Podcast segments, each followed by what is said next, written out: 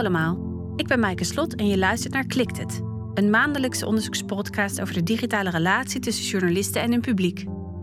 Klikt het wordt mede mogelijk gemaakt door het Stimuleringsfonds voor de Journalistiek en het Erasmus Research Center for Media, Communication and Culture van de Erasmus Universiteit Rotterdam.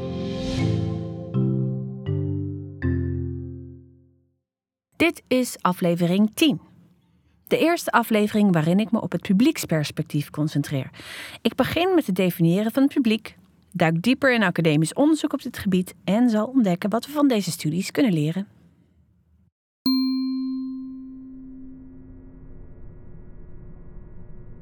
The President of the European Council, Donald Tusk, says EU leaders have agreed to the UK's request to an extension to the time it has to leave the European Union. Britain was due to leave in three days' time, October the 31st, but UK MPs did force this the is Prime already Boris the Johnson first opposition in British history give them more that has not wanted a general election. Deadline. But The if they President don't of the European Commission, Jean-Claude Juncker, has said it was a fair and balanced agreement for the EU and the UK. However, the DUP, the Democratic Unionist Party of Northern Ireland, whose 10 votes the government might need to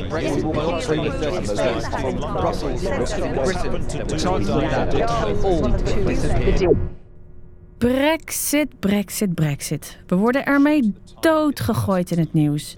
Ben je het niet zat? Uit het Digital News Report 2019 van het Reuters Institute blijkt dat in het Verenigd Koninkrijk ongeveer 35% van de mensen het nieuws vermijdt omdat het te negatief is. En Brexit speelt hier een grote rol in. Het politieke debat maakt mensen humeurig en roept een gevoel van machteloosheid op. De Britse omroep Sky News neemt deze gevoelens serieus en voorziet hun publiek van een Brexit-break. Op basis van Brexit-vermoeidheid lanceerde Sky News een pop-up tv-kanaal dat gegarandeerd Brexit-vrij nieuws uitzendt van maandag tot vrijdag van 5 tot 10. Het publiek kan het nieuws dus nog steeds bekijken, maar zal niet gestoord worden door nieuws waar ze maar depri van worden. In de reactie produceerde een Nederlandse radiozender een item van hoe hun radio zou klinken als ze blindelings de smaak van het publiek zouden volgen. Door mensen op straat te vragen waar ze op nieuwsgebied wel klaar mee waren, stelden ze een lijst samen met wat er wel nog besproken kon worden. Na het weglaten van berichten over oorlog, politiek, entertainment en het weer, was alles wat ze overhielden een kort bericht over de aandelenmarkt. Het publiek betrekken en een relatie met hen opbouwen is een belangrijk onderwerp in nieuwsorganisaties over de hele wereld. Nederland vormt daar geen uitzondering op. Tijdens het eerste deel van Klikt het zag ik dat veel nieuwsorganisaties die ik bezocht probeerden hun publiek beter te begrijpen. Het zij door onderzoek te doen, te brainstormen of door in projecten verschillende vormen van publieksbetrokkenheid te verkennen. Het lijkt vanzelfsprekend. Contact opnemen met het publiek, hen informeren, maar hen ook betrekken is cruciaal om vertrouwen, loyaliteit en betrokkenheid op te bouwen. Over het algemeen zijn journalisten bereid om het publiek een actieve rol te geven, maar ik weet ook dat Nederlandse nieuwsorganisaties voorzichtig zijn als het gaat om het volgen van de populaire smaak van hun publiek. Journalistieke onafhankelijkheid en het volgen van hun gevoel van wat het publiek moet weten, blijven heel erg belangrijk. In plaats van simpelweg te kijken naar kliks, iets dat geen van de organisaties die ik bezocht heb overigens doen hoor, of het vragen aan willekeurige mensen op straat, is het belangrijk dat nieuwsorganisaties de verschillende delen van hun publiek beter leren kennen. En wetenschappelijk onderzoek kan misschien helpen. Het tweede deel van mijn onderzoek neemt uitdrukkelijk dit publieksperspectief. Ik zal onderzoeken hoe het publiek hun relatie met het nieuws en journalisten ervaren en hoe zij hun eigen rol in het nieuwsproductieproces zien. Nieuwsgebruikers zijn het onderwerp in veel academische studies. Om deze eerste aflevering over het publieksperspectief te beginnen, denk ik dat het nuttig is om enkele van de bestaande resultaten met jullie te delen. Vanuit een onderzoeksperspectief is het zinvol om eerst het werkveld te schetsen en ervoor te zorgen dat we voortbouwen op wat eerder is gedaan. Maar ook professionals kunnen veel leren van onderzoek. We moeten dan wel zorgvuldig nadenken over wat onderzoeksresultaten in de praktijk kunnen betekenen. Ik zal me hier concentreren op een aantal studies die echt een publieksperspectief hebben en onderzoeken hoe mensen actief zijn met het nieuws, zij het als consumenten, commentatoren of makers van nieuws. Laten we kort teruggaan naar aflevering 4, waar ik al heb uitgelegd wat de publiek in nieuwsproductie eigenlijk is. Het publiek zijn de mensen die actieve ontvangers van nieuwsproducten zijn. Zij zijn de mensen die aandacht besteden door te lezen, kijken en luisteren en deelnemen aan andere nieuwsgerelateerde activiteiten. Het publiek kan niet op één hoop gegooid worden. Ze hebben bepaalde kenmerken, motivaties, gedrag en ideeën en wonen in een specifieke context die ook in zekere zin hun nieuwsbehoeften beïnvloeden. Er zijn veel onderzoeken die iets zeggen over de consumptieactiviteiten van nieuwsgebruikers. Misschien herinner je je het kleinschalige onderzoek naar nieuwsconsumptie nog dat ik deed, voor aflevering 6, bij mijn eerstejaars studenten. Dit onderzoekje liet bijvoorbeeld zien dat traditionele kanalen geen rol speelden in de nieuwsconsumptie, maar dat ze wel vonden dat nieuws belangrijk voor hen was. Ze wilden op de hoogte blijven en met hun vrienden kunnen praten over dingen die in de wereld gebeurden. Meer grootschalige studies bieden uiteraard een meer internationale en diverse kijk op nieuwsconsumenten. Een goed voorbeeld vind ik het Digital News Report van het Reuters Instituut. In 2019 lieten de belangrijkste bevindingen in het rapport zien dat nieuwsgebruikers over de hele wereld nog niet graag betalen voor online nieuws. Helaas. Dat WhatsApp in niet-westerse landen een belangrijk medium is geworden voor het bespreken van het nieuws. Dat gemiddeld 42% van de bevolking het nieuws vertrouwt. Dat de smartphone een zeer belangrijke technologie is voor toegang tot het nieuws. En dat podcasts steeds populairder zijn geworden. Veel artikelen die worden gepubliceerd in academische tijdschriften over de nieuwssector, tijdschriften als Journalism of Digital Journalism, gaan vaker over een nationale context. De studies in deze tijdschriften zijn vaak kleinschaliger en daarom wat moeilijker te vergelijken. Toch geven ze een interessant beeld van het publiek in de journalistiek. In juni 2018 publiceerde Lia Pascalia Spiridou, werkzaam aan de Cyprus University of Technology, bijvoorbeeld een artikel in Journalism over de verschillende vormen en motieven van participatie. Ze stelt vast dat veel onderzoekers laten zien dat mensen vooral kiezen voor activiteiten die niet veel inspanning vergen, zoals liken of delen op sociale media. Dit weten we overigens ook van andere online participatieve platformen, zoals bijvoorbeeld Wikipedia. Als we de activiteiten van de gebruikers analyseren, is er altijd een hele kleine groep die het allermeeste bijdraagt. Een kleine groep die soms bijdraagt, maar de overgrote meerderheid van de mensen zijn lurkers. Zij zijn de consumenten van de content, maar zullen nooit echt een bijdrage leveren. Het is niet zonder reden natuurlijk dat Facebook de like-knop heeft geïntroduceerd. Technologisch is dit een zeer eenvoudige manier om consumptie zichtbaar te maken.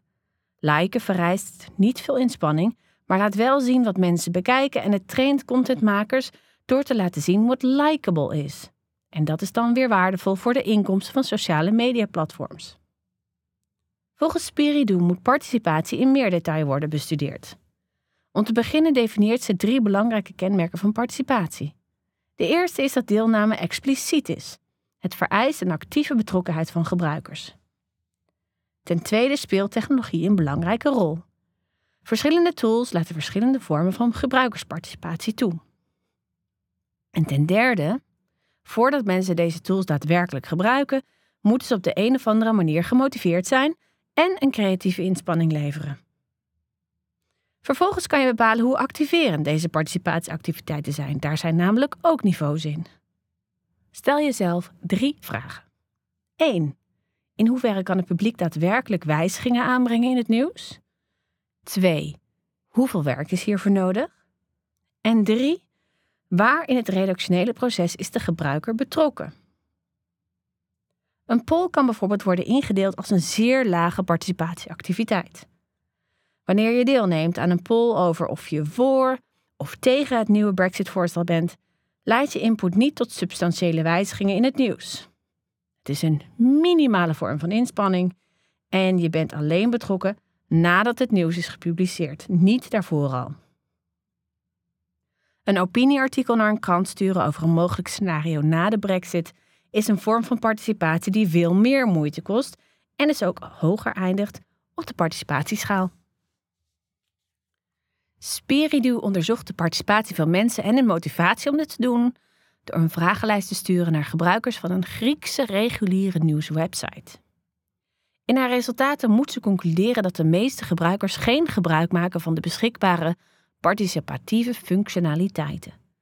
Mensen zijn terughoudend om deel te nemen, zelfs wanneer ze geïnteresseerd zijn in bepaalde onderwerpen. Mensen die zeggen dat ze wel geneigd zijn om te participeren, bijvoorbeeld door misschien ooit een comment te plaatsen, worden gemotiveerd door de noodzaak om anderen te informeren of omdat ze het gevoel hebben dat ze moeten reageren op dingen die in een artikel worden gezegd. Ze willen anderen overtuigen of mobiliseren om iets op een bepaalde manier te zien. Een bijkomende bevinding was dat mensen terughoudender waren om commentaar te leveren als ze hun identiteit moesten prijsgeven. Volgens Spiridou willen gebruikers niet participeren op manieren die veel inspanning vergen, omdat ze bang zijn dat journalisten ze niet serieus nemen of bang zijn om expliciet hun mening te geven bij gevoelige of controversiële onderwerpen. Zeer lage vormen van participatie, zoals het invullen van een poll, kunnen vaak worden verklaard door een entertainmentmotivatie. Mensen vinden het leuk en ze doen dit dan ook vaker. Het is onpersoonlijker en laagdrempeliger. Al met al concludeert Spiridou dat veel mensen in het publiek vaak lui, angstig en reactief zijn. Eerlijk gezegd vind ik deze karakterisering behoorlijk negatief. En ik weet niet zeker of het recht doet aan de echte overwegingen achter participatie en de betrokkenheid van het publiek. Maar het lijkt me duidelijk dat wanneer je op zoek bent naar participatie als een vorm van betrokkenheid, je je verwachtingen duidelijk moet managen. Als je veel van de interactie met het publiek verwacht, kan de werkelijkheid wel eens uitlopen op een teleurstelling. Dus het advies hier is om er slim over na te denken. Als je wil dat je publiek meedoet, probeer je dan voor te stellen in welk stadium van de nieuwsproductie je wil dat ze betrokken zijn. Bedenk hoeveel moeite het zal kosten en ook op welke manier ze het nieuws daadwerkelijk kunnen beïnvloeden. Als je zoveel mogelijk participatie wil, maar niet echt de input van het publiek wil gebruiken, is een poll misschien een goed idee. Als je meer participatie van hoge kwaliteit wil, participatie die je helpt jouw journalistieke product te verbeteren, moet je ervan bewust zijn dat dit meer inspanning vergt en dat je dus ook slechts een zeer klein deel van het publiek zult bereiken. Maar misschien is dat wel genoeg. We weten dat veel nieuwsorganisaties worstelen met gebruikersreacties op hun websites. Het is niet eenvoudig om dat te laten werken. Maar er zijn vrij succesvolle voorbeelden van nieuwsorganisaties die hun gebruikers vragen foto's in te sturen of hen te betrekken bij live QA-sessies. Met de ontwikkeling van technologie kunnen we ook proberen dit soort interactie in de toekomst te verbeteren. Nou, we hebben al eerder gezien dat veel nieuwsorganisaties gebruikersdata gebruiken om aannames te doen over het publiek, hun voorkeuren en hun motivaties. We hebben vastgesteld dat alleen kijken naar kliks geen enkele zin heeft. Dit is dan ook de reden waarom veel nieuwsorganisaties in plaats daarvan kijken naar leesminuten of andere alternatieve proxies. Maar wat als je een verbinding maakt tussen het klikgedrag van mensen en de comments die ze achterlaten? In 2015 hebben Ori Tenenboim en Akiba Cohen onderzoek gedaan naar het gedrag van Israëlische nieuwsconsumenten bij het klikken en reageren op nieuwswebsites. Zowel het klikken op een nieuwsartikel en het schrijven van commentaar zien deze auteurs als een vorm van participatie. De onderzoekers wilden uitzoeken op welk type bericht het meest werd geklikt en waarop het meest werd gereageerd. En, nog belangrijker misschien, of de meest aangeklikte artikelen ook de meeste comments krijgen. Dit bleek niet het geval te zijn. De auteurs tonen een genuanceerde beeld. Verschillende typen nieuws genereren verschillende reacties van het publiek. Politieke en maatschappelijke thema's en controverses roepen meer comments op dan andere soorten berichten. Ik neem aan dat dit herkenbaar is voor journalisten met een comment-optie op hun website. Tenenboim en Cohen beweren dat comments bij dit type nieuwsberichten een rol spelen bij het opbouwen van een sociale of groepsidentiteit. Op sensationele onderwerpen en nieuwsberichten die nieuwsgierigheid opwekken, wordt vaak meer geklikt, maar er wordt niet noodzakelijkerwijs ook meer commentaar op gegeven. Je vraagt je misschien af welke elementen in een nieuwsbericht meer nieuwsgierigheid oproepen dan andere. Auteurs noemen er vijf: verrassing, dood, geweld, seks of een prominente figuur. Ik ben er vrij zeker van dat je een geweldige clickbait-kop kunt bedenken op basis van deze vijf kenmerken. En ik ben er ook vrij zeker van dat buiten Israël deze elementen ook redenen zijn voor mensen om op nieuwsberichten te klikken. En ik ben er ook vrij zeker van dat ook buiten Israël deze elementen redenen zijn voor mensen om op nieuwsberichten te klikken. De auteurs verklaren dit klikgedrag door te stellen dat mensen zoeken naar een vorm van zelfervaring met het nieuws. Mensen vergelijken hun eigen identiteit graag met wat ze op het nieuws zien.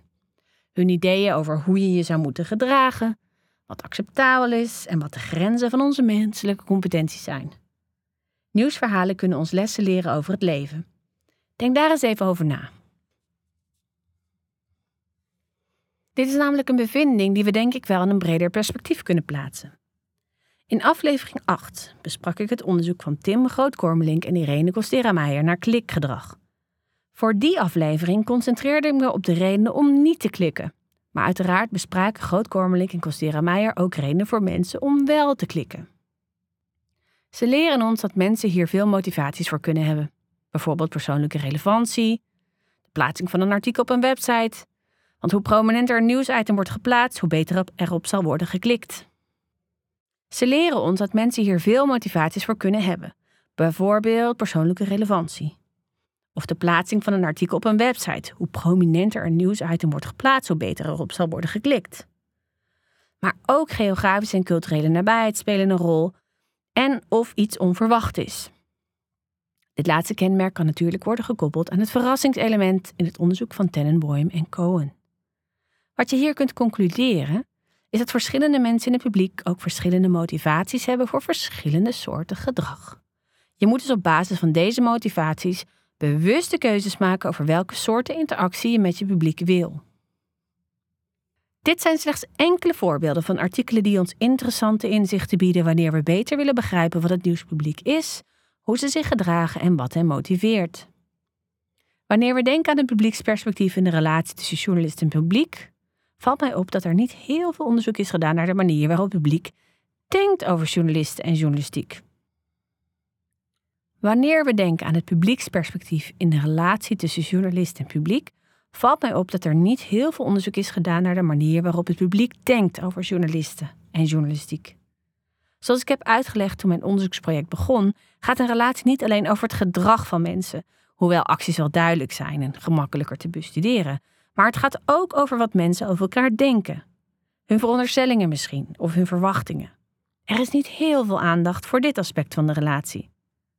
Ik vond bijvoorbeeld wel een artikel in het Journal of Computer Mediated Communication uit 2015, waarin Jane Lee rapporteert over een experiment dat probeerde te achterhalen in hoeverre de sociale mediaactiviteiten van journalisten de perceptie van het publiek beïnvloeden.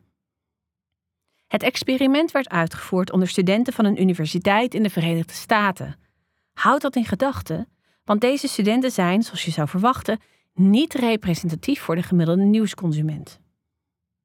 Het experiment toonde deelnemers fictieve posts op sociale media door een verslaggever, met zeer persoonlijke opmerkingen over bepaalde nieuwsonderwerpen. Het blijkt dat het mes hier aan twee kanten snijdt. De resultaten toonden aan dat posts op sociale media de perceptie van het publiek over de journalist beïnvloeden, en dan vooral in de persoonlijke dimensie. Door commentaar te geven op social media leken journalisten menselijker en ook sympathieker. Maar als journalisten triviale dingen bespreken met andere mensen op sociale media, gaat het publiek ze ook ervaren als minder professioneel. De auteur van het artikel waarschuwt nieuwsorganisaties dat zij zich bewust moeten zijn van deze nadelen van het gebruik van sociale media. Maar ik moet zeggen, ik heb nog geen journalist ontmoet die zich onprofessioneel gedraagt op social media. Ik denk dat de meesten zich tamelijk goed bewust zijn van wat ze wel en niet kunnen posten. Ze zijn bijvoorbeeld behoorlijk terughoudend om op sociale media discussies aan te gaan met mensen die hun werk bekritiseren. Ik zal deze journalist-publieksrelatie de komende maanden blijven bestuderen vanuit het publieksperspectief en het je laten weten als ik iets interessants heb gevonden. We moeten beter begrijpen wat mensen denken over het belang van journalistiek, hoe ze over journalisten denken en hoe ze hun relatie met hen zien. Kortom, veel vragen over het publiek blijven tot nu toe onbeantwoord. Ik weet wat me te doen staat. Als afsluiting, je hebt ongetwijfeld gemerkt dat mijn podcasts academisch van toon zijn. Hoewel ik probeer om concepten en ideeën uiteraard wel te vertalen naar meer praktische adviezen. Als je naast deze podcast op zoek bent naar een meer pragmatische aanpak, kan ik een project aanbevelen waar Sophie van Oostvoorn, een van de leden van mijn adviesraad, aan werkt. Ze publiceert een wekelijkse nieuwsbrief, De Nieuwe Lezer, waarin ze praktische adviezen geeft aan nieuwsorganisaties om hun publieksbetrokkenheid te vergroten en beter voorbereid te zijn op de toekomst. Ze gebruikt onderzoeksrapporten en innovatieve projecten van internationale nieuwsorganisaties en op basis hiervan formuleert ze adviezen. Ik zou zeggen, abonneer je. De komende maanden heb ik een aantal interessante dingen voor je in petto. Ik nodig een aantal gasten uit om hun eigen publieksonderzoek met jullie te delen. In podcast nummer 12 bijvoorbeeld zal Maaike Olij aanschuiven, die een boek geschreven heeft over publieksmotivaties. En op 4 december is het plan om een live podcast op te nemen op de Media of Tomorrow conferentie in Amsterdam. Dat heb ik nog nooit eerder gedaan, dus het wordt spannend. Ik hou je op de hoogte. Dat was het voor nu. Volgende keer meer. Klik je dan weer? Kliktijd wordt mede mogelijk gemaakt door het Stimuleringsfonds voor de Journalistiek en het Erasmus Research Center for Media, Communication and Culture aan de Erasmus Universiteit Rotterdam.